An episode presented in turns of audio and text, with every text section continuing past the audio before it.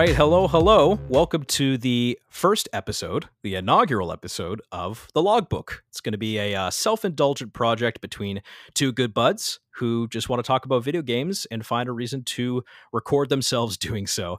Uh, my name is John Patty. I'm joined by my friend James Robinson. Hello there. Uh, and I'm going to start this. Yeah, there's James. I'm going to start it by throwing to James and asking James, why would anyone want to listen to either of us talk about video games for about an hour? Um, I think we're pretty swell guys, you know. Uh, I think we, we can be funny. I think we can uh, carry a good conversation. We somewhat know what we're talking about. Um, I just think it's going to be a fun time, you know. That's good. I mean, I'm glad you have the confidence that we could carry a good conversation, but I'm also kind of scared that maybe you just jinxed it in the first part of the first ever podcast, and now this is going to be a horrendous conversation. No, it'll be it'll be good. Um, so to give a little breakdown for how we think this show is going to go for now, uh, it's going to be sort of three segments. Uh, the first segment being the top three to five news stories we think are the most pertinent or the things that we just have any thoughts on or interest on whatsoever. It's not super journalistic, but it's definitely, you know, a little bit researched here and there. Pretty much just uh, what's, what's recent, you know, nothing, uh, nothing too old. Exactly. Yep. Nothing, yeah.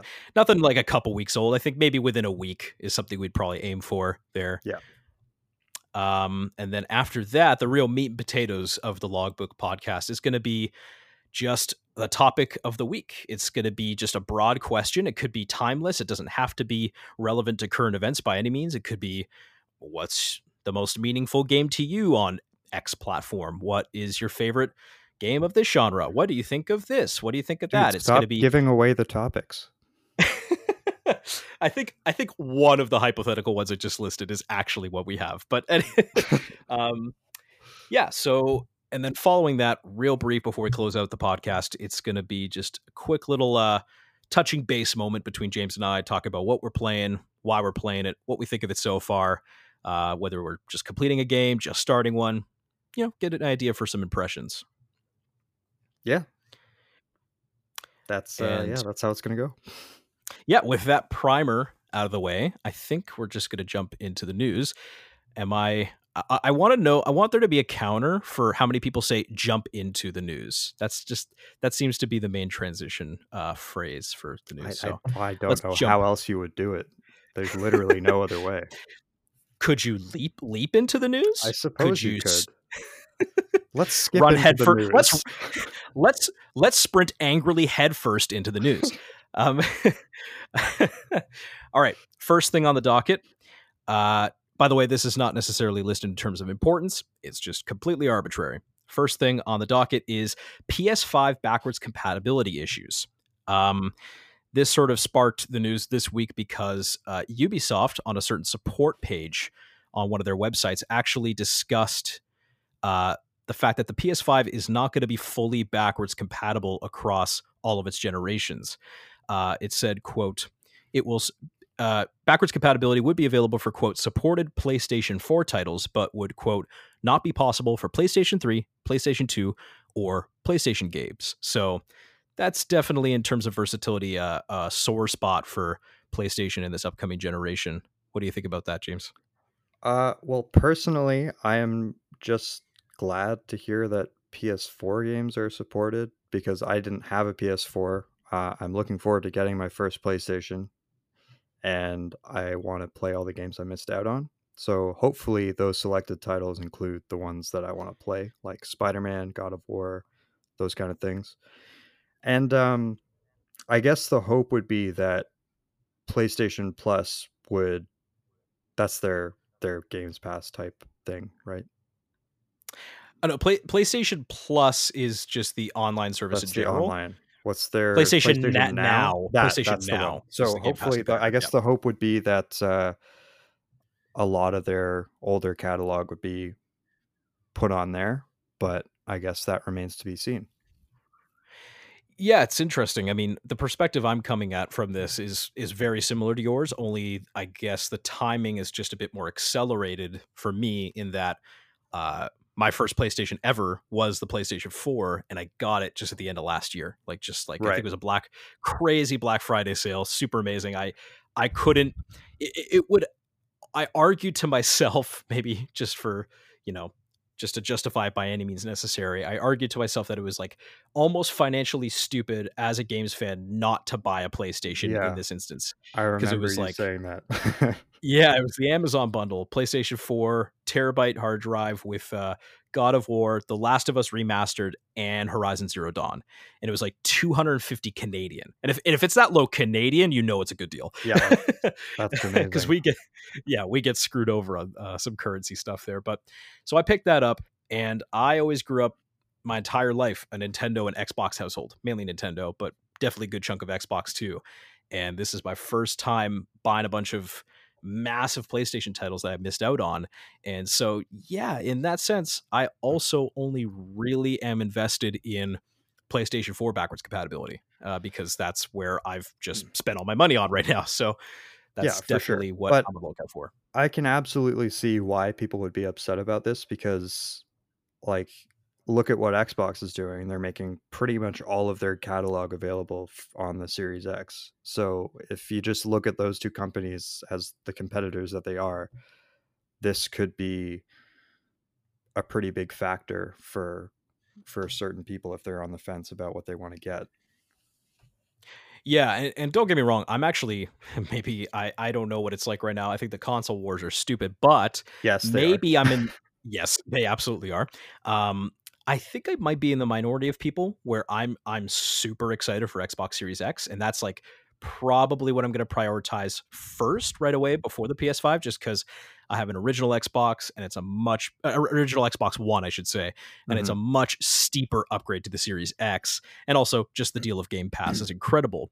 But with that said, I, I I won't rail on PlayStation too hard for this because it is at least consistent with their overall strategy. It seems in that they are doubling down. I, I don't have the exact quotes in front of me, but some uh, you know different creative leaders there, you know executives there at Sony said that their main theme is yes, we are hard believers in next generation, so we believe our new experiences that we're investing in belong on the next generation. We want you to have some backwards compatibility, but ultimately that is our focus. We are kind of a premium product in that way.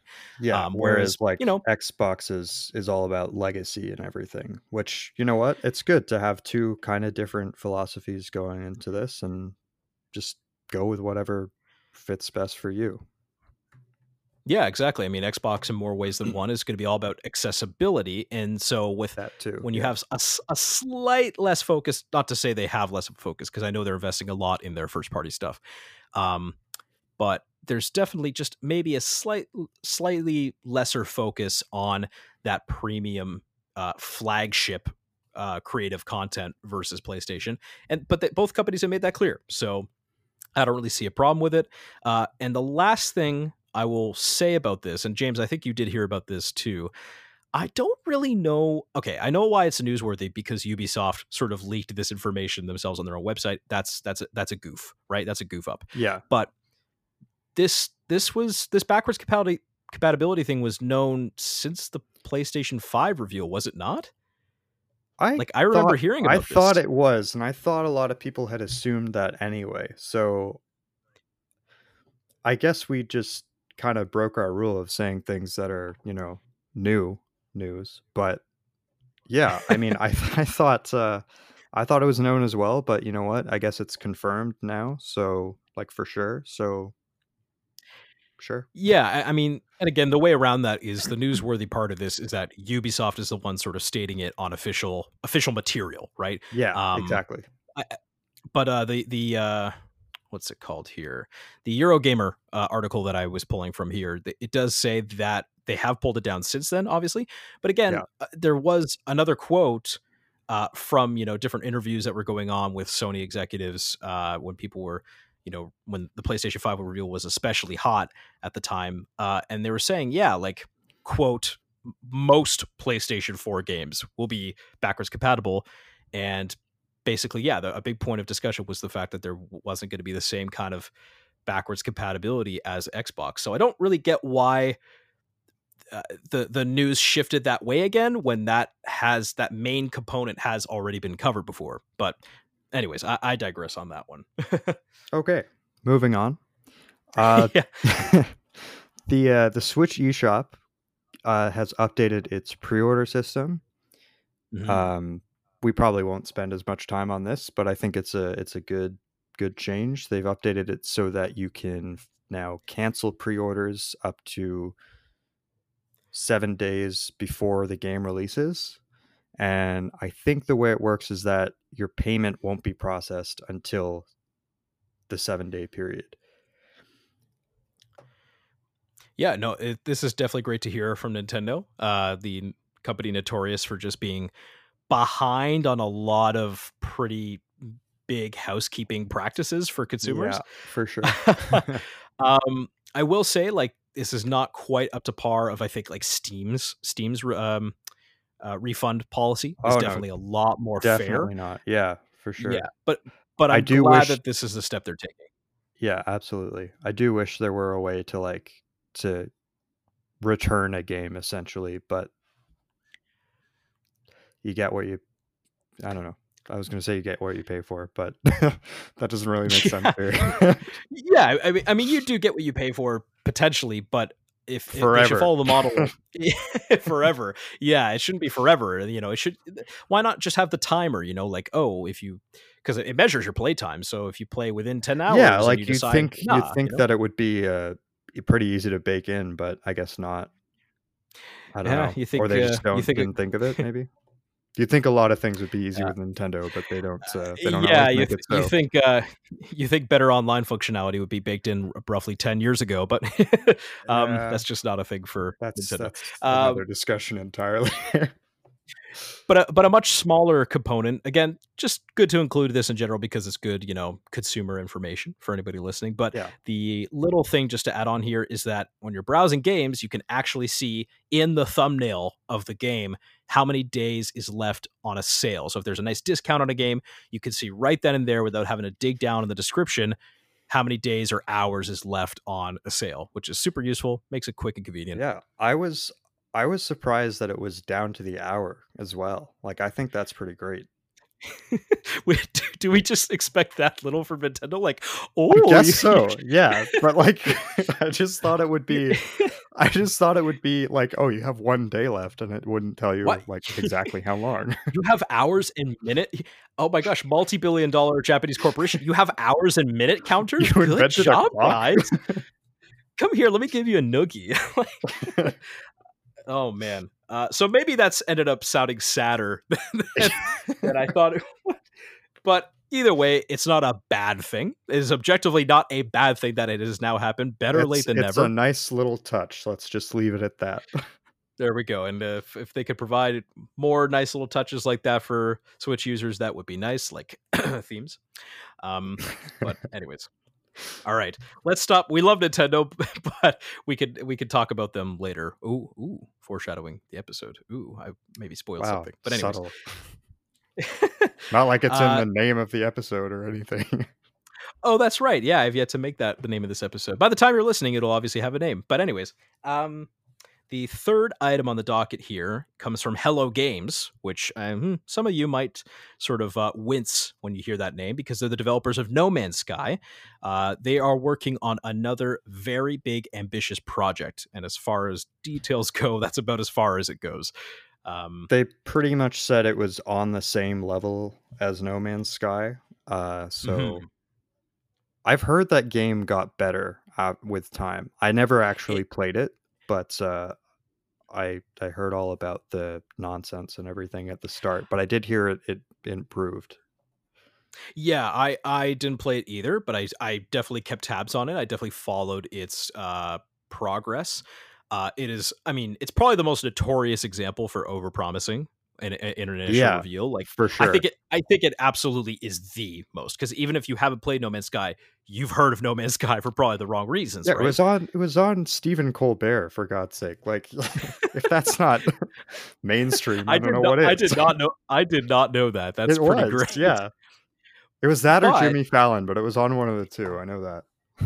Yeah. Oh man. But but I will say it has become known for the right reasons and for a very you know a reason that you can root for in that yes it did have uh, absolutely disastrous beginnings but uh, many of the the big publications and the main critics have re-reviewed this thing time and time again uh, as big content updates and refinements have warranted that and it's only gotten significantly better each time and it's now apparently a really quality experience. Again i haven't played it myself but following the game it is now a really quality title that they can be proud of so that's awesome to hear. Yeah it's great that they've uh, they've learned along the way which is i guess what you gotta hope for for any developer. Uh, the other thing with hello games is that they they just released a game called the last campfire which is one that I have on my my list on the eShop. I'm pretty excited to play it. Um, it's like a puzzle puzzle adventure game. Looks pretty cute. Looks pretty fun. Uh, but they said that they're or they implied that more short games like that are likely, and they're taking kind of like a an approach similar to like Pixar's short films. I think that was the mm. quote I saw. So that's that's exciting to me because I this might be something we talk about in another episode, but I am a big fan of short experiences like that. Um, so yeah, I'm looking forward to playing this game and looking forward to see what else they uh, they have down the pipeline. Yeah, and and uh, the last campfire is definitely something I'm going to look into. I I don't know if I'll be able to play it anytime that soon, but it's definitely one that caught my eye when it was initially revealed, mm-hmm. and it just you know it just completely fits in with a certain sector of the Switch marketplace, I guess you could say, in that just these, yeah, these really succinct but still artistically ambitious and gorgeous titles that like there's too many to count at this point on the Nintendo Switch. And you know what?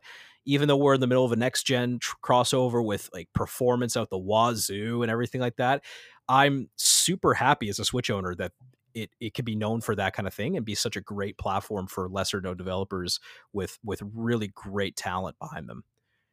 Yeah, absolutely. I feel the same way yeah you can you could transition to this one i feel like you're gonna have a little more to say than i do but uh, so the ubisoft title it's ubisoft yes it is uh, gods it and is, monsters yep. has uh, gone under undergone a little bit of a rebranding and it's now called immortals Phoenix rising which i think and i think everyone thinks is a much worse title uh, yeah. um, it, it it gives me the impression that they're maybe gonna go for like it's just like a it's an insurance policy basically to say like oh if this becomes a series we could call it immortals Phoenix descending or something or like immortals i really hope that that's the next title uh, honestly, I mean, oh god, I mean the, the, the tone that they've said here is basically they got a guy named Kyle wearing a tap out T-shirt to just click a game name randomizer, and he went, "Yeah, that one." like Immortals Phoenix Rising. Like it's. Uh, Shout out to terrible. any Kyles listening.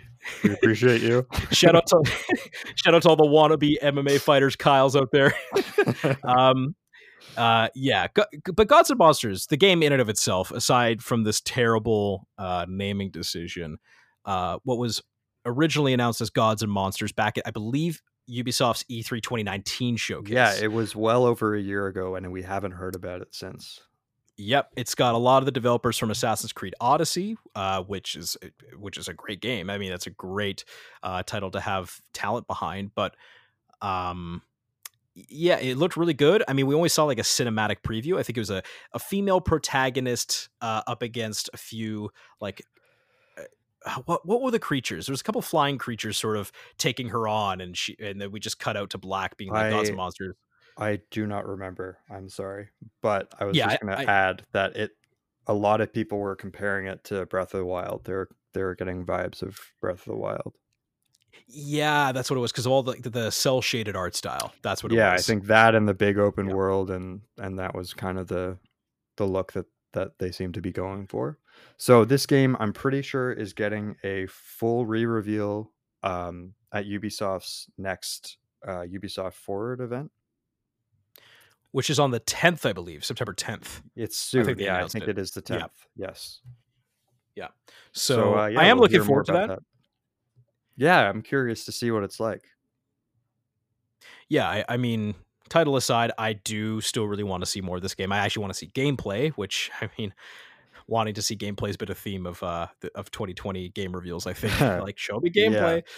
Yeah. Um, yeah. but yeah, I I if if the prospect of this game is if the prospect of this game can deliver, which is you know the developers of Odyssey creating a Breath of the Wild like artistic experience, you know what? I I'm willing to overlook this dumpster fire of a title change. uh, yeah, I guess I am too. yeah. And uh, um, last thing, John, you want to take that? Yeah, sure. I mean, Rocket League, a game that I think probably most people listening to this would know and potentially love, uh, is going free to play. So if you have Nintendo Switch Online, or there actually won't be the need, sorry, for Nintendo Switch Online or PlayStation Plus if you're a console owner. Uh, for one of those consoles or both, and you own Rocket League and you want to play online, you don't have to have the online service for those respective consoles. You're good to go. Uh, but notably, Xbox Live is uh, omitted from that. So you still, I think yeah. you still have to have uh, Xbox Live to play, which I, is interesting. Is pure... I don't really know why. I never, I didn't read that much further into this, uh, so I don't know if there was a reason given, but it was omitted from any source that I found. Yeah, I I don't have that answer. I don't have the reason given, but if I had to guess, it could be because Xbox Live as we know it is kind of going through transition because of Games Pass. A lot of things are being sort of fused into the Game Pass product, right? I know we've got uh, Project xCloud is now now a part of Game Pass, or is going to be this month, I should say. Mm-hmm. Yeah. Um, and and the same is confirmed to be happening with Xbox Live Gold. So basically, going forward, if you want to play online with your friends on Xbox, and pretty much do anything worthwhile on Xbox, you have to have a Game Pass subscription. So maybe because of the transition going on there, maybe they just couldn't strike up a deal that would involve the the Games Pass uh, system. That could be complete BS coming out of my coming out of my butt. But you know, I, that's the best thing I could come up with. Yeah, I, I see where you're what you're getting at, and uh, I guess that might make sense. But maybe we'll hear more about this in the future. I'm uh, not too sure about that. Yeah, I'm sure we would, and maybe maybe Xbox is saving some kind of reveal or something like that. Like, hey, uh, maybe within the next month, if we ever get any more friggin' news on the Xbox, the PlayStation Five, maybe Xbox is saving it for some future marketing material, and they just couldn't talk about it uh, publicly yet. Maybe I don't know. Possibly. Um, yeah. But yeah, Rocket League is an absolutely outstanding game. Uh, it makes sense that they're going free to play, especially after uh, Psyonix was purchased by Epic Games. That's a huge, you know, that's huge ton of resources behind you, huge amount of money behind you, and to make a, a, a decision like that is great for a game like Rocket League to keep it going and keep it the incredible experience that it is. Yeah, for sure. I definitely don't play it as much as I well, I can't say as much as I should. I don't play it that much, but I do love it. It's like it's a ridiculous game, but it's so much fun. And um yeah, I'll probably pick it up more often. I don't know. I guess it doesn't really make a difference. It's already paid for it, but Yeah, I pretty much only play it with you and some of our other friends, so I would have to concur on that.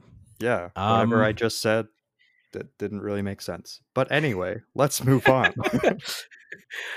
Well, moving on to a different segment. Uh, that is that just about does it for the uh, the news roundup there, or our attempt at a news roundup. We're obviously gonna uh, you know try it out and refine things as we go along. Yeah, here, we should main... we should add like music breaks or something, or sound. Yeah, you know, some some elevator music. That gets yeah, people jazzed up, right? Exactly. Yeah. I, I actually might do that in post after this episode. We'll oh, see. Cool. Sure. Careful what you wish for. um, so the meat, as I said, I as I called it, the meat and the potatoes of this podcast. There's not really an official name for this segment. We will come up with one, I'm sure. Uh, it's going to be a broad question, a broad, uh, singular discussion point that will sort of carry out the rest of the podcast. Before we quickly talk about uh, what we're playing, um, and that topic for the first ever episode of the logbook is going to be about the Nintendo Direct format as we know it now. Uh, James, if you want to kick it off a little bit more substantively, you can go right ahead. Uh, so I guess I don't really need to explain what a Nintendo Direct is, but I will anyway. So, a Nintendo Direct Yeah. is a uh, a presentation. It's a marketing presentation by Nintendo. They uh, they use them to give their consumers and shareholders and stakeholders all the information they need about upcoming games. Uh, often revealing new games, usually very exciting events. Um, recently, they've been doing a lot more with the brand, so they have kind of uh, diversified it a little bit in the sense that they're doing more like mini directs. They're doing uh, those partner showcases, which we might talk a little more about, and uh, indie world showcases, which they're technically a different brand, but they share a similar format. And um, also directs for specific games, and as we learned today, uh, specific franchises. Yeah, I mean, we'll we'll get into that in just a second. Yeah, it, it just seems to be it, the the direct format seems to be just a bit more fragmented, and I don't mean that in a bad way. Uh, I'll, I'll just quickly say before we get into the really special topic because of what happened just before this podcast happened. Um, I will say one reason I think it is being sort of fragmented this way with the different types of directs being uploaded as they are, like Indie World here, third party partner direct here, uh, an IP specific uh, direct here. I also think it has to do with the turnaround times you can have during COVID 19. Uh, it is a that- lot easier, probably, to just get a drip feed of content and information from partners uh, while you're trying to figure out what the hell's going on with your stuff and just be like, oh, well, why don't we just package this all together, put it up on YouTube, and tell people it's up there to go watch? You know, it's it's easier to sort of get that up there, and I think that's probably a big reason why it is happening the way it is right now. That could definitely be the case with why they're doing the partner showcases. The indie worlds they were doing before, that's just a kind of just a different brand and and mm-hmm. um, personally I love those. I know some people don't. But uh, oh, I love them too.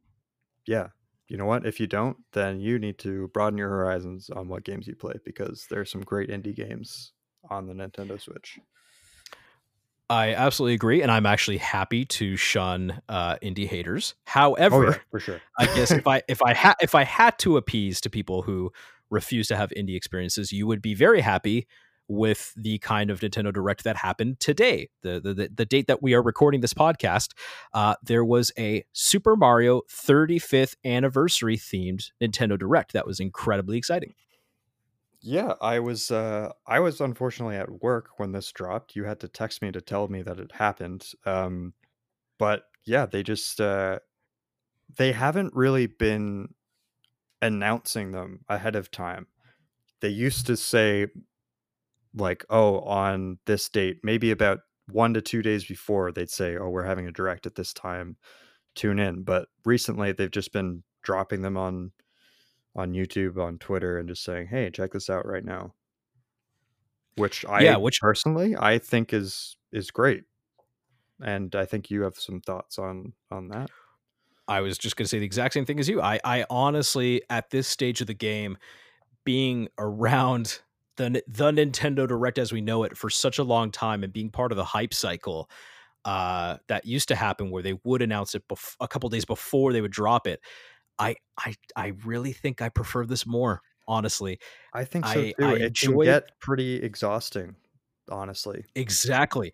Like I will say, I will say, hyping and and uh, hypothesizing so much fun. It's undeniable fun when you know that there's big solid things to look forward to. But in the absolute heap uh, uh, of crap that this year has been in terms of unpredictability, um, we got to get what we could take. And if that means ensuring that people don't overhype things, don't blow it out of proportion, and then don't don't get inevitably disappointed and be all toxic online and stuff like that, I am all for this decision. I think it's I, and even when once the pandemic has passed, I actually hope that they continue with this this sort of uh lay uh not layout rollout of Nintendo Directs. I think it's just better for everyone. I yeah, I would agree with that. I think that the the first partner direct that they uploaded um that got a lot of hate because I mean, I guess this isn't exactly why, but they did announce it ahead of time, only at like Mhm. midnight the day before. Um, but it still got people talking and speculating about what this could mean because it was a new label. But I feel like if they had just dropped it out of nowhere and explained what it was, then maybe people wouldn't have been so mad about them. Some people, Mhm. irrational people, will be like, "Oh, we deserve like a full fledged direct." Like they don't owe you anything. If they don't have anything to show yet, or they're not ready yet, they're not going to present it to you. You know? Yeah, and I mean, look, I you know, being a Nintendo fan, both you and me, and anybody you know with some kind of a head on their shoulders, if they're a Nintendo fan, they would acknowledge the issue that uh, the Nintendo can have with overall communication. Like they're not, they're so far from perfect with Ab- communicating a yeah, lot of things. absolutely. But I think that I think that the partner directs are actually a good step for them because if they are doing them monthly, which I think seems to be the case, um, based on the two that we've gotten, that'll be more consistent messaging from Nintendo. And my other upside of looking at this is kind of changing the topic, but my other upside of that is that if they're spending time on these smaller third party games that maybe most people don't care about or or whatever, doesn't that leave room for bigger and better announcements in a proper Nintendo Direct whenever we do get one?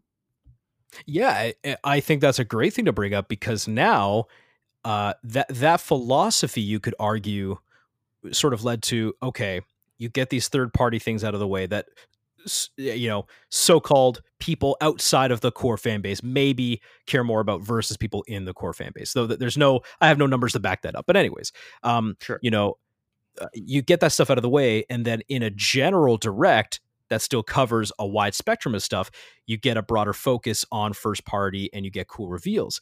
If anything if you apply the philosophy you just mentioned there james you can make the argument that by having uh, third party directs you have entire directs devoted to one cool IP, first party IP that you care so much about that could have multiple projects uh, um, sort of under the umbrella within it. Like, I think that is the exact mindset that led to something like the Mario Direct. It's like, okay, you want to get rid of all the fluff, you want to trim the fat? Cool. Let's have a single direct devoted to nothing but first party content. And I can imagine that we're probably going to see something like this with Zelda in the upcoming year with its 35th anniversary. All, those are the those are the properties that people talk about wanting to see more about. Okay, you want to see more of it? How about we just devote entire videos to them? I think it's great. I I agree. I think it's a good. Uh, I think the presentation they did was a good idea. Um, I really hope they do do one for Zelda as well, and like, I mean, probably not Metroid, but that would be nice too.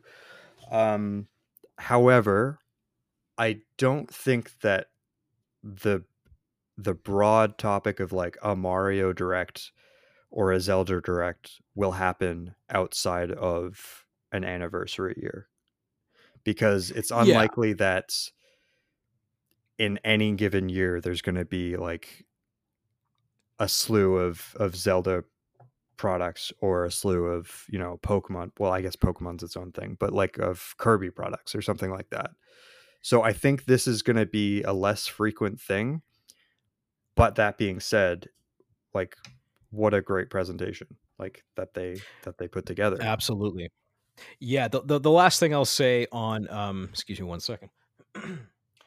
the the last thing I'll say about the format going forward before we get into what was actually talked about in today's direct um is that I think you're right in the sense that yes, we won't get necessarily a Mario specific direct, a Zelda specific direct consistently going forward, as, unless it's like five to 10 year anniversaries. However, it still gives you a jump off point for dividing up your content. So maybe maybe we get a direct devoted to like sort of uh, yes, Nintendo Nintendo exclusive content, but it could be from their various studios. Hey, let's show you what Monolith Soft is working on. Let's show you what well, we already know what Retro Studios is working on, Metroid Prime 4, but let's show you some Metroid Prime 4. Let's show you like whatever intelligent systems or something like that.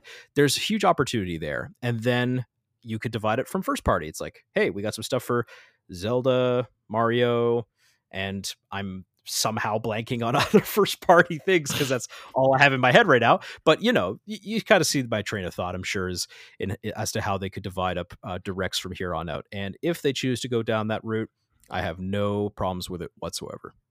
Yeah, the uh, the opportunities are are pretty good there. Uh, it's just a matter of whether they'll take them. I'm not entirely sure that they will. I think if we do get another uh, another general direct this year, which I don't know, the jury is still out on that, but uh, we could. Um, mm-hmm. I think it'll go back to a format that we're more familiar with, and I think that'll that'll carry through. And yeah. we'll get less of these special ones, but we'll still get like if a big game is coming up, we'll still get specific presentations. Like we'll get more Sakurai presents Smash Bros presentations. We'll get more like if a game as big as Animal Crossing is coming out again, we'll get a direct specifically for that. Like, mm-hmm. yeah, that'll still happen for sure. Absolutely. Um, so aside from the five minutes you spent in your workplace washroom watching a little bit of the Mario Direct, you I ended up uh, watching the rest of it. You, you you ended up watching the rest of it, and it's yes. more fresh in your head than it would be for me because I saw it when it was first posted. So why don't you give a little quick rundown of the contents of today's really exciting direct? Uh, well, to be clear, when I say I watched the rest of it, I did still watch it. Well, not in the bathroom, but kind of just off to the side when there was nothing to do at work. but uh, no matter so where you were standing or sitting. yeah, I was still at work and probably shouldn't have been, but I mean, it wasn't that busy, so it's fine. Yeah, you should have. Anyway, I was, I was, I was, working too. I was working as well. couple of working stiffs. Anyway, um, so what did we start out with? We started out with the uh, the new Game and Watch console. Mm-hmm. I think that was the first thing. Uh, it was. Yep. Yeah. So they're putting uh, uh, the first Mario Brothers and Mario Bros. The Lost Levels onto a Game and Watch console, which I think is pretty cool. I it's not something I'll get likely. Yeah, I don't, cool I don't think I'll pick item. it up, but yeah, it's, yeah, it's a neat little collector's item, and um, I I don't really have much to say on that other than that it's pretty cool yeah, it's it's got great, great packaging. I think it'll be a nice, cool thing for collectors to pick up within five minutes that it goes online and sell out for. Oh, uh, oh, yeah. But so so for that reason, partially it's not for me, but definitely happy that they're doing that. It's super cool. Yeah, and then uh, next up, I think was the Super Mario Bros. 35 game, which is a uh, mm. uh, a limited run game uh, where you play through the first Mario Bros. game against 34 other people. And they can uh, interact with your levels by like i think one of the examples they gave was the enemies that they kill can appear yeah. on your in your levels and vice versa. Um i think this is really cool. Like i i i think i played a bit of tetris 99 at your place once and that was a lot of fun. That was a really that's a really cool idea. It's got it's had a lot of uh a lot of legs if that's the right yeah. phrase. And no, um, yep. and I think putting that approach into into Mario is is really cool. The only kind of kind of shitty thing is that it's only until March, which will be a theme. Which we'll get this, into uh, presentation. Yeah. Yes, yeah, we'll touch on that in a little bit. Yeah. So uh, the, I yeah was, I think after that kind of cool. Um, after that, I believe was it was either I'll just I'll just pretend that it was the Mario Kart Live thing. I don't know if yeah the, the, Mario Kart was, home home circuit home circuit. Yeah, how cool is that? Like, it's, it's really so expensive. Cool and I don't have a child, so it's unlikely that I'll get it. But I, I, was just gonna say, I was just gonna say, and I want to be careful what I wish for, but it almost makes me wish I was a parent right now, so I'd have yeah. a reason to play it. That's what I was thinking too. It's so cool. Like you can't. I don't know anybody, no matter how much you rightfully criticize Nintendo. I don't know anybody who could sit down, watch that trailer, and go, nah, that seems lame. like, no, man, it's sick. Mario Kart in your living room. Such a cool idea. And I saw someone on Twitter, I'm pretty sure it was uh it was GameXplain, maybe Andre or, or John from GameXplain. They mentioned like this is the way to do the toys to life genre because like previous games like the Lego Dimensions or the Skylanders games, you just have a figurine or even amiibo, you just have a figurine and you tap it in and you don't do anything else with the figurine. But this like you're controlling the cart with your switch like it's a perfect intersection of of like a video game and a toy. Kind of like yeah. similar to what they did with labo i guess. Yeah I, I, would cool say it's, it's right in line. Yeah. yeah it's really cool to see that idea expanded yeah that's that's even though it's it's not something i will pick up i definitely think that was one of the absolute highlights of this direct just so undeniably fantastic, and I can't wait to see how it reviews. Can't wait to see how people experience it. Yeah, same here. Although I am a little disappointed that uh, this means we probably won't get a new Mario Kart game anytime soon. But I mean, Mario Kart 8 Which Deluxe makes... is, is selling exceptionally well. So they probably don't want to take away from that. Yeah, they're, they're going to hear the Mario Kart 9 complaint from somebody and go, sorry, I couldn't hear you over the fact that we just sold our 30 millionth copy. Yeah, exactly. so I get it. I do get it. But sorry, uh, the, the, ca- the cash ruffling in my ears sort of uh, made yeah. me block what you were saying. Sorry about that. Couldn't hear exactly. you. Exactly. Uh, so next up was the uh, Super Mario 3D World port, which mm-hmm. um, a lot of people were thinking it would have deluxe in the title which I'm kind of glad it didn't because that's been feels like it's been a pretty common thing and I don't think we need more of that. But I am glad about what they did with the name instead and they added uh, plus Bowser's Fury, which seems to be an entirely new level or game mode like they've been pretty in the uh, mm-hmm. pretty unclear about what it is, but given that it's it's taken up a big like half of the title, I would imagine it's something pretty big and pretty significant content added, which I I'm mm. more than happy to to pay for this game again. Yeah, I I never bought this game, but I have played it with friends before, and it's it's definitely not my favorite 3D Mario game, but it is a lot of fun. And I just want to throw out a little nugget of information that I don't I don't want to get into details on, don't want to waste time on it. However, if you watch the footage back of that Bowser's Fury reveal where you're going through the the cat ear shaped arches in this rainy area, mm-hmm. um, you'll notice cat ear Mario cat ear like uh Breath of the Wild tower like things. You, you oh, like those you, lighthouses. Yeah, those lighthouses, yeah. but they all they were uniform. They were uniform. They each looked the same. They were on different uh-huh. perches on different areas.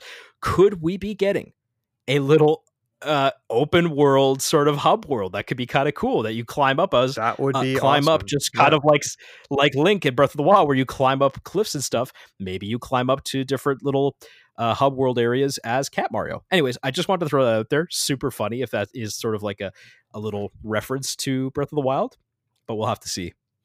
Yeah, the the possibilities are endless. Uh, but the other other two other things I want to mention about this is that one, uh, it's been pointed out by a few people that the game speed, like the run speed of all the characters, is a lot faster than it was on the Wii U. And uh, capital G, good for yeah, me. because I I, I, did, I never really I never really thought about it that much, but now that I do think about it, like that game did feel pretty slow and i think it's great that they're going to add this uh, that they're changing that and the other thing is that you can play uh online with friends which is mm-hmm. amazing like that's that's gonna that pretty much makes this a must buy for me and um, i'm sure many other people and, and, many people like me who never bought it on the Wii U, if they even had a Wii U in the first place. uh, yeah, exactly. Def- definitely, definitely excited for this one, especially that bonus content. Uh, I'm so ready for Mario 3D World of the Wild. Give it to me. Get it. Shoot it into my veins. Uh, what was after Mario 3D World port again? Um, Super Mario All Stars is on uh, SNES Online now. Yes, and cool. that's that's out today, uh, as of the day that of this recording. Today. Yep. Yep. Uh, so that's pretty cool. I have not actually played any of those games fully. I've dabbled here and there, but uh, they're before my time, and I, I never really played retro games too much. Mhm. Um, but yeah, that's that's really cool. Like it's just uh, the whole message from this this presentation is basically that if you want to play Mario games, the Switch is the best place to do it. And I just Yeah. I think that basically after this presentation, and I uh, already felt this way, but it's kind of solidified the Switch as probably the best console that Nintendo has had, purely in terms of the games that they have on it. I, I think so too. I absolutely think so too. And if today today was an indication, or not an indication, because it's already been set in stone before, uh, it- it's kind of a reminder of the tone that they're taking with the content content they put out on the Switch. Not just that they are putting out a lot of content and versatile content, but even the flagship pieces they put out, such as your Mario Odysseys and your your Zeldas and your Smash Bros. th- those games in and of themselves have a very celebratory nature to them as to the legacy of Nintendo. They they do make those references that will, you know, give us great fan service. They do include extra content that, you know, longtime fans will know and appreciate. And it just it just the the the charm and oh, I threw the common game critic word charm. Um the Hey, it just it's a good word, ch- okay? it, it is, it is, and it, it's just a it's a love letter. That's what I'm looking for. Yeah, it's a that's love letter also to a pretty Nintendo common gaming term or game review but it's term. less common than charm. Oo- Okay, oozing fine. with charm. uh, yes, so th- this love letter to Nintendo is just oozing with charm, uh, and it really makes you feel like a Nintendo character when you're playing. God. Um, where were we? Sorry, I I'm Okay. I was being a dick with So- game cliche. so after they announced the uh the Super Mario All Stars, uh, I believe next was they just announced a bunch of products and game collaborations um, Mhm. that you could find between now and and March. Yeah, the the Lego sets, uh, Puma sneakers, uh, black black milk. I think is the name of the clothing. Yeah, that was what it was Yeah, called. I think. bunch of Uh, bunch of cool stuff like that. Stuff that I also won't buy, but still looks cool. Yeah. And uh, then the big finale was the long rumored uh, Mhm. Super Mario 3D All Stars collection Which or Mario was 3D All Stars. Yeah, which is the center point of this direct for all the right and maybe all the wrong reasons as well. Um, it includes the final list of the, the the trio, the little holy Mario Trinity they went with, uh, is Mario 64, Super Mario Sunshine, which get at me is one of the best Mario games ever. It's fantastic. I do not want to hear any Sunshine slander. Uh, and Mario Galaxy, Mario Galaxy 1 specifically. Um, and that's a hell of a package. Galaxy 2 is getting shafted, but I'm still excited for this presentation or this uh, this collection. I already pre-ordered it and um, hmm me too. I'm I'm so excited to play these games again. I know a lot of people were expecting uh, them to be maybe upresed a little more. Well, I guess they were, Mhm. uh, but like 64 to have uh, new textures and everything, and like be a full ground up remake. Which, granted, is a little disappointing that it's it's not, but I think just having this game on the Switch, having all of them on the Switch is is pretty great. And um yeah, I mean, I, I don't really know what else to say other than I'm excited to play I- them. I, I'm incredibly excited, uh, especially how it's coming out in 15 days. September 18th is the official release day for both on Yeah, retail how and crazy is digital. that? How crazy is that? That they yeah, waited so two sooner- weeks before announcing this thing. So the game will be arriving much sooner than expected and apparently disappearing a lot sooner than expected. Yeah. And that's because both retail physical versions and the digital version, yes, the digital version of this game, of this bundle, I should say, is are, is going to go away by the end of March 2021. So if you're excited for the game, just like James and I, uh, you sh- might want to act on that excitement soon, because apparently it's just going to be up and gone. Uh, though I have some theories on that that maybe don't fully align with that narrative, but we'll we'll get into that in a moment. Yeah, I I mean, I guess from the standpoint of like this is a limited like this is a one-time thing kind of like the 35th anniversary is only going to happen once obviously. They're celebrating it now um for a limited time. Like that's probably their their standpoint.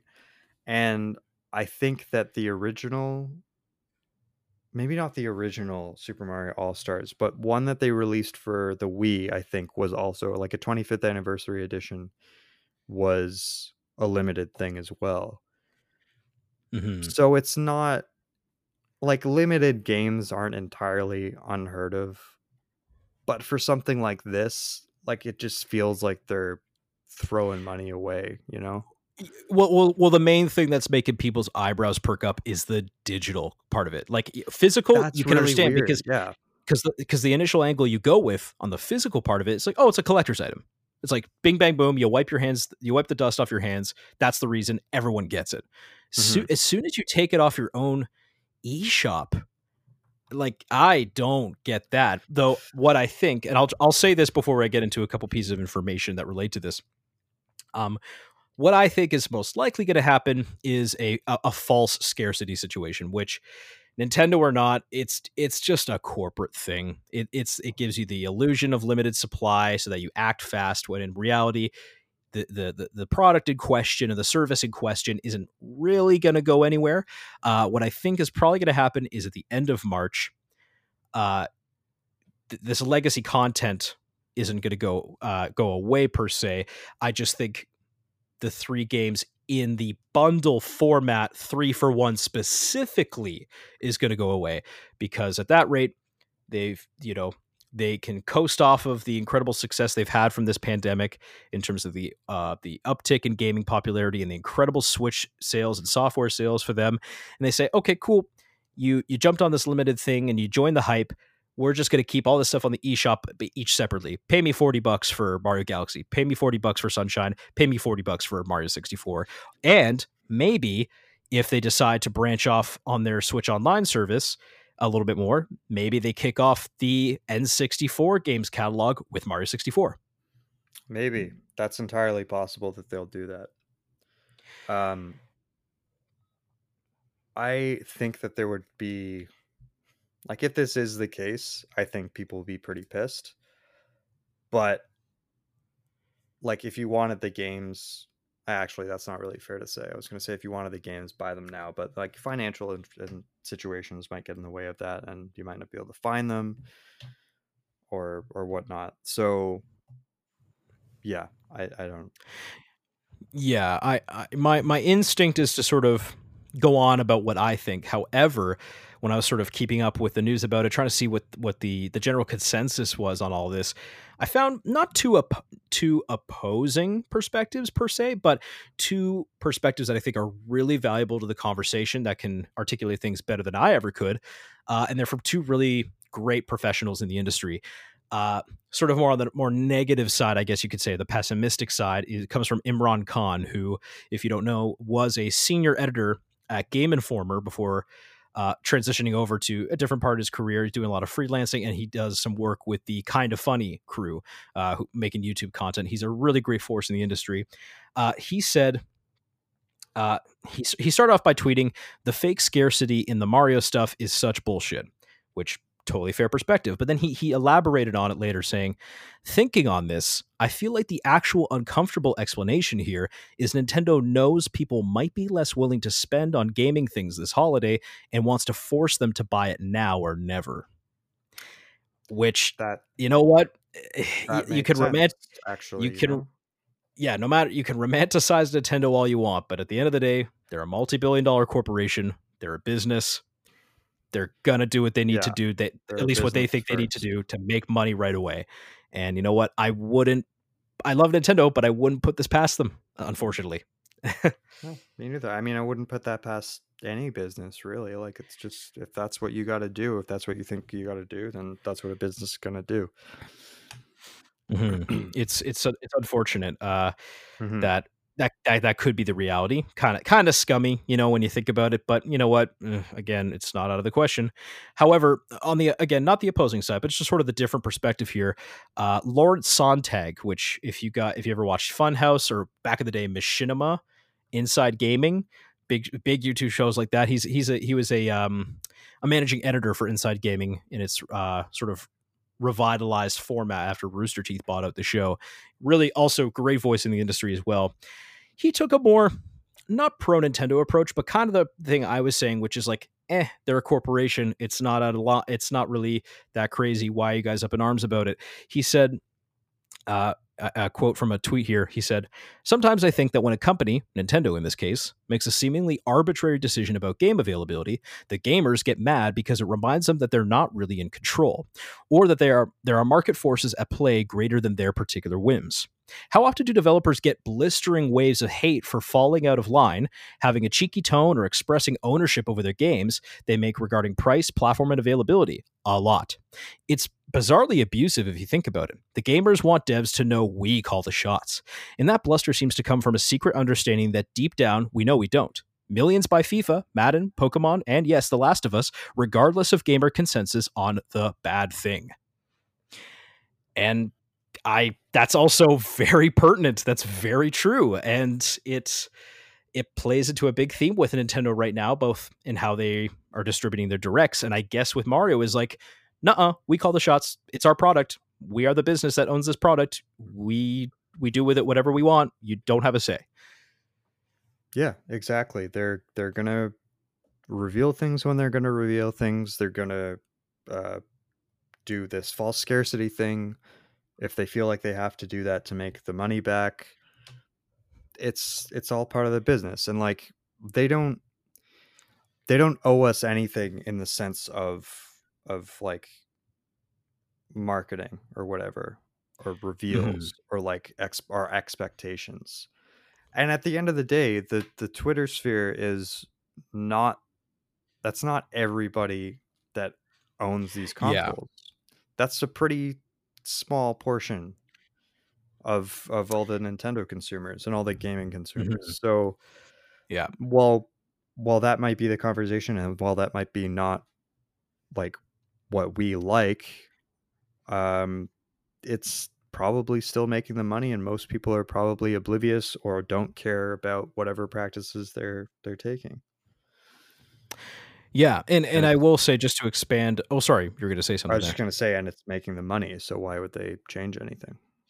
Exactly i mean same thing with uh you know the whole mario kart thing why make number nine when mario kart 8 exists? It's exactly. the same mentality right? Exactly. Um and, and, but he had an interesting reply to somebody because they somebody sort of tried to level with with Lawrence here a little bit, and he said, "Totally get what you're saying. I totally agree, and we also haven't seen this limited thing, limited supply before, as as you and I talked about, James." Uh, he said, mm-hmm. "But but explain more about the digital mindset. Why the digital copy?" Uh, and this gets into a reason that I could branch off into another topic altogether, which I we I don't want to explore because that's that's for another episode. But he will say uh, he said the reason that the digital, in, in, response to why the digital one would be limited time availability, a tweet says, probably to clear out old Switch hardware from retailers this holiday before the new SKU of the Switch arrives. Just because a passionate gamer can't see the reason doesn't mean that there isn't one. So right. that that plays into the rumor of a brand new version, iteration, whatever you want to call it, of the Nintendo Switch coming out early next year, which has been a, a somewhat credible rumor uh, running the mills lately. And he's got a point. It's like, hey, it falls into that pressure that Imran was talking about, which is like, if we put this limitation on, it becomes a now or never purchase. And if it becomes a now or never purchase, it accelerates people buying the product and therefore clears out room for the retailers to take in whatever the new Switch product would be. Yeah, that makes perfect sense. So uh, that's that yeah, could be a reason. And I think that's a fascinating one. I, I, I because you know, there's a lot of things you could do to clear out a like a system from shelves or older hardware from shelves, but yeah, making a, a false, a potentially, I get pure conjecture here, but but using a potential false scarcity tactic to clear shelves. I haven't really, I can't think of a really prominent example off the top of my head right now. So it's just really interesting to hear that perspective from Lawrence. And I think uh, all the things that I shared from these two professionals here, I think they're all valid. They all could, there could be a mixture of the two. That is the reality over in Japan or over in uh, Nintendo North America. Uh, but it, it is weird, but nevertheless, uh, I'm super excited to play the game, and I I hope that it's not a uh, full full scarcity situation. I do hope people who haven't experienced these games before, or who just want to dive back into these games again and, and relive great memories, uh, get to do so again on the Nintendo Switch. Uh, yeah, I agree. Um, do we have any final thoughts on Nintendo Directs as a whole? Uh, I want to I want to agree with you, James. Not because I ever disagree with you, but I didn't get to say in the initial statement that you made that I agree with you, which is I'm fine with this format being the norm from here on out. I would love that actually, but I do agree with you that I think it will probably return to just those live streams la- later in the future. I do agree with you on that. Um, yeah, probably. I do think I think that the partner directs could continue because again, I think those are a good regardless of what, you know, the Twitter population thinks of them. Um, I do think that they're a good way to get all that third party information out there. And sometimes you never know, you'll get something really cool. Like uh, I know a lot of people were excited for Shin Megami Tensei 5. And mm-hmm. um, uh, yeah, I, I I am just left wondering uh, for this year, uh, is there going to be a regular Nintendo Direct, like a full or another mini in the same style as the one we had in the beginning of the year? Um, my reasoning for still thinking that is because we don't have uh, a holiday title yet. So I think that it's still possible that we might get one pretty soon. Yeah, and the, the I agree with that because I think an indicator, not necessarily that there'll be a direct, but I still think that there is going to be a big holiday title that we do not know about at all yet. Is the fact that this this Mario 3D collection is coming out in in 15 days in September? Like I think most people were predicting that would be a late October title. Yeah, I think people were assuming nuts. that would be that would be like the holiday title. That was what I was seeing everywhere. Exactly. So and this uh, is an yeah. early fall title. So I this is early fall that it's coming out, and so I definitely think we're going to see hopefully at least one last thing for that big holiday push. Yeah. Uh, whether it's uh, you know what I was thinking about this while we were while we were talking about it or before we started talking about it. Uh, what if they technically have that Mario Kart Live thing? What if that's technically their big holiday thing? I kind of doubt it, but maybe that's being positioned because that is around the same time. That is around the Black Friday weekend. I I think because of the the peripheral that it is, like with the, with that additional probably not. product. And how expensive it is, probably not. It's that it's an interesting thing, right? Because with uh, Ring Fit and Labo, those are just niche all around because they're new IPs and they have the t- tangible uh, peripheral product with them. But this one's an interesting mix. I I don't think it would be a ma- like a mainline first party thing for them, but you also could make the argument that it's not niche because it's freaking Mario Kart we're talking about. Yeah, exactly. Um, so I so, just so it's a really odd leaves, mix. Yeah, it just leaves me wondering how that's going to be positioned. And you know what? We Yeah. never know like what we're going to get. There might not be a direct because they could just uh, drop a game out of nowhere like they did for Paper Mario and uh, Pikmin 3 Deluxe. So Yeah. and you know what? I'm okay with that too because Mhm. If they don't have anything else to present around that time, that's fine. I love that we're getting these announcements and getting the games like 2 months later. Yeah. I I freaking hate when there's such a long build up to to a new game.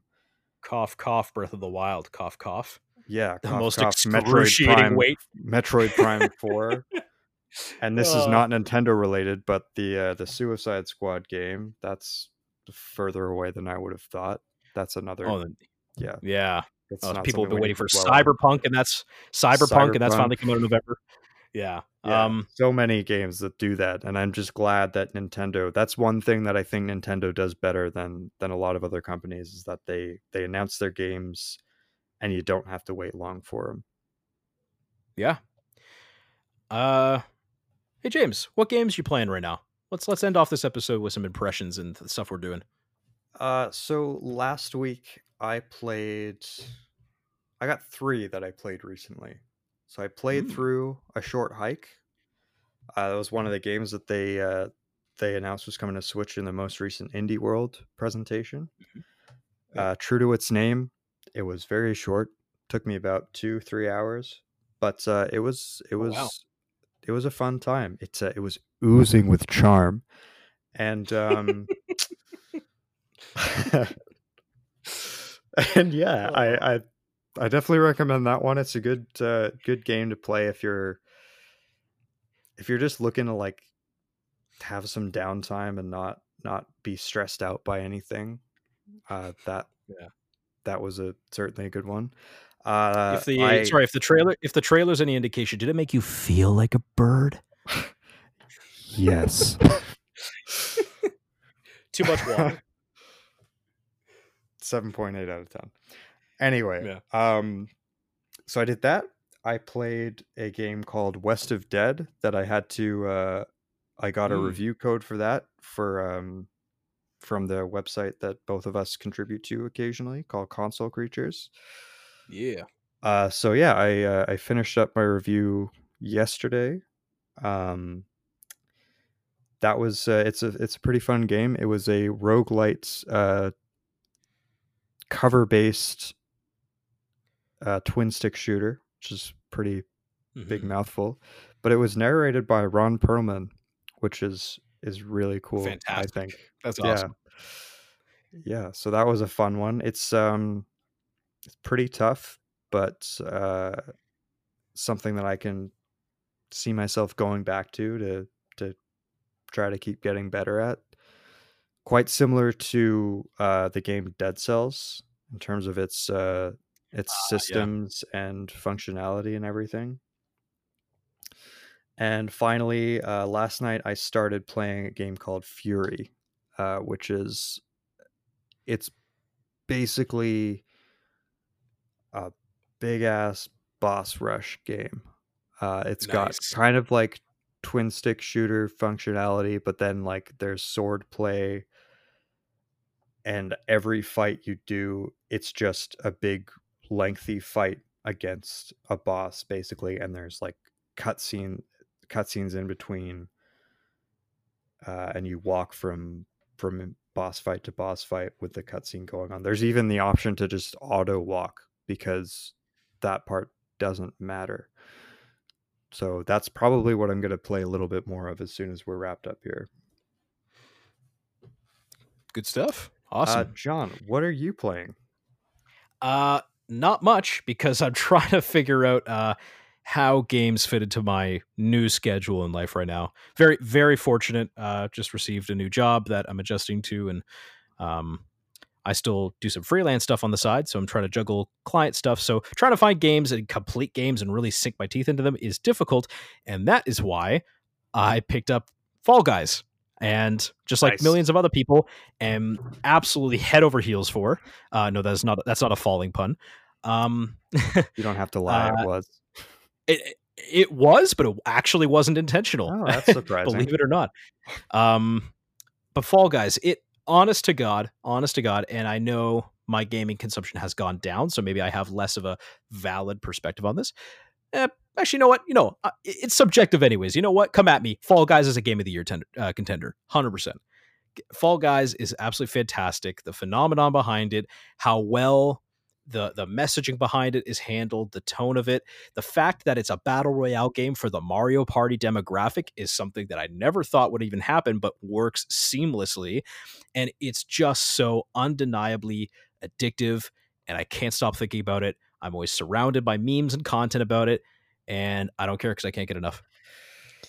I really want to play that game, but as I mentioned before, I do not have a PlayStation, nor do I have a PC or uh, or the desire to download Steam. So yeah, I, I don't know what the uh, the platform contracts and news there sort of looks like, but given the the explosion of this game, I can't see it not going to all other platforms. I yeah, I, just, have it, to imagine it, it will. It, at some will point. be on the Switch, but if it doesn't, Yeah, it- then I'm getting a PlayStation Five whenever that comes out, and hopefully it'll be on there. Yeah, it's it's one of those rare examples you see every now and then, and not that others couldn't make it, and not that Nintendo's the most important or anything like that. But you look at Fall Guys and you go, "This is one of those games that Nintendo should have made. They this should have been Nintendo making this game." You know, like it it, just seems so in line with that. And to me, uh, it it has to be on the Switch at some point, and also you know Games Pass on Xbox. Hell yeah, that'd be fantastic. Um, but aside from Fall Guys, I just started like excuse me one moment. Oh sorry. Rather not burp it to the microphone. Fair um enough. uh, i started last week for like I, th- I think maybe i'm three hours into it. Ghost of tsushima. Okay. uh good golly miss molly that game might be one of the most beautiful things visually i've ever seen. I kid you not i'm not exaggerating i'm not being melodramatic here i literally have pr- have spent roughly 15 to 20 minutes scattered in my 3 hour gameplay just standing in the blades of grass in the sunlight just looking at the grass and going oh my god the grass is so beautiful. Like it it it's it's pristine. It is stunning. The, the the lighting in the game the way it glistens the way it moves so so realistically and organically with the wind and the fact that the wind plays a, navigational part of your journey in this open world i'm only just discovering that but it it's it, it plays eh, nature is just such a vital component of your experience on the island of Tsushima. And I cannot, I don't know when I'm going to devote more time to it, but I really can't wait to, over the next little while, just spend pockets of time uh, just standing in blades of grass and not progressing. But, uh, I'm kidding, like of a course. great time. I am going to play it as much as I can. I'm going to beat it within the next year, probably. Um, but God, it's just stunning. The cold open for the game too, the way that it jumps you into the action is one of my favorites in a long time as well. I, I literally just audibly said, "Oh, f- oh wow, this is incredible." I didn't say, "Oh wow," I said, "Oh something else," but I just want to be cautious with that on a podcast right now. Um, absolutely stunning. Barely sunk my teeth into it, but uh, definitely something I'm looking forward to uh, getting into more. And honestly right now that that pretty much does it i'm still trudging my way through uh paper mario and the origami king as well i have stopped that for quite a while i'm Yeah, Nowhere I near close to beating yeah i'm nowhere near close to beating that really enjoying it so far that's really uh, I mean, that's. I mean, I, I haven't really played that much this year, but it's probably my game of the year contender so far. I really loved it, so Mhm. I, I hope that you yeah. uh, you get as much enjoyment out of the rest of it as I did.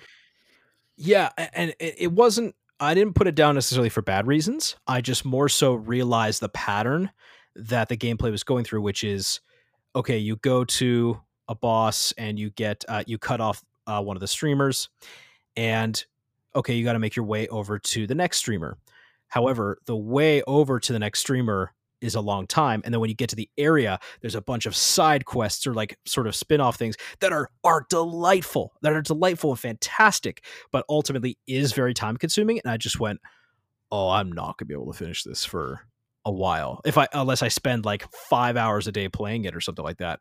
Uh, That's that's so- understandable. I finished. I didn't do a hundred percent, but I got relatively close in about thirty-five hours. So Okay. but also That's I was not yet back at work, or I think I had just started back at work, so I had a lot of time on my hands. mm, Um, yeah. So it certainly Yeah. is a time a time-consuming game, but I think I think it's well worth it. and, and I will say, much like Tsushima, Tsushima is just more in an upfront and traditional way gorgeous, but Paper Mario in its own right is a stunning looking game. Absolutely. That is a beautiful I, game. I know people have complained about the the papercraft uh, visual aesthetic, but I personally love it. I think that was yeah, a, I think it's a, a natural way to go, and I think I think it looks great. Yeah, gorgeous game. Last thing I will say, I am. People have strong feelings about it. I'm very much eh on the combat. Eh. It's sometimes it's tedious. Sometimes I actually find it weirdly difficult, and I'm just like, wait, what? The, I thought that it would be me to yeah. hear. It can and I, I, sometimes sure. it's satisfying, and sometimes sometimes it's it's challenging in a satisfying way, and then other times it just got like frustrating. Um, so I I really do appreciate the risk that they took and like the trying the uh the idea to be a bit more creative and different with the combat system, but ultimately it's it's okay. It didn't fully pay off, and but it's not a disaster either. Um, hopefully I don't hate the combat by the time I finish the game, but I don't think I will. Fair enough. Uh, with all of that said, I think that's just going to do it for the first ever episode of the logbook. Was that fun for you, James? It's pretty fun, yeah. Did you have a good time today, James? I had a great time, John. What did you learn at school today? Nothing. Um, yeah, uh, people get mad about directs. That's what I learned. Yeah, that's what um, we learned today. Um, so yeah, whoever's whoever's listening to this, thank you very much for checking out the first ever episode. We're hoping to you know just keep going with it have fun with it. Uh, we'll we'll probably tighten things up. We'll come up with more segment names and organization and all that stuff and just refine the experience for whoever's listening. But ultimately this is just for us to have fun. We're planning to record it on a bi-weekly basis. So uh, every every other Thursday we'll record the episode, and then every other Friday, the day after it's recorded, it will be released. So uh, you're hearing this first episode on Friday, September 4th. Uh, and then it's just going to be out on a Friday bi weekly basis from there on out. And I will say, James, you could correct me if I'm wrong on this. I think we agreed that the logbook. here's how I'll phrase it. I'll phrase it in a convoluted and horrible way, but it's accurate. The, the logbook is a temporarily temporary name. it it could I don't even know what you mean by that. Or so what stick. I mean is okay. I get you. I get you. So uh, what I mean is, we think it might change, but it might not. It depends on how creative and how if we could come up with anything better. Which, uh, at the rate we came up with names before, I don't think will happen. It's um, just so hard because and, this is a broad podcast and it's not specific to anything. So it's, it's I think uh, that the logbook will probably stick. probably it's it's two guys talking about video games and that is an incredibly saturated market which means a lot of the good names are taken uh, so yep. um but the logbook comes from uh basically we wanted to come up with an idea that's basically um what's a name that encompasses information that is maybe from a game that we love or a game that we know about maybe like a directory or a compendium. We thought of the hyrule compendium but that's that's not exactly the most search friendly word. The logbook is where samus aran's information is stored in metroid prime 2 um, and i think possibly other prime games but prime 2 is the one that uh, off the top of my head that we looked up. I couldn't remember the name of it until we looked it up and we went you know what? Logbook seems pretty okay. So yeah, that has to do with information in gaming, and that's what we talk about. So there's the relation. There's the name, guys. There's the origin story. yeah, that's uh, that's that's it. All right. With that said, uh, thank you for listening, everybody. Take care.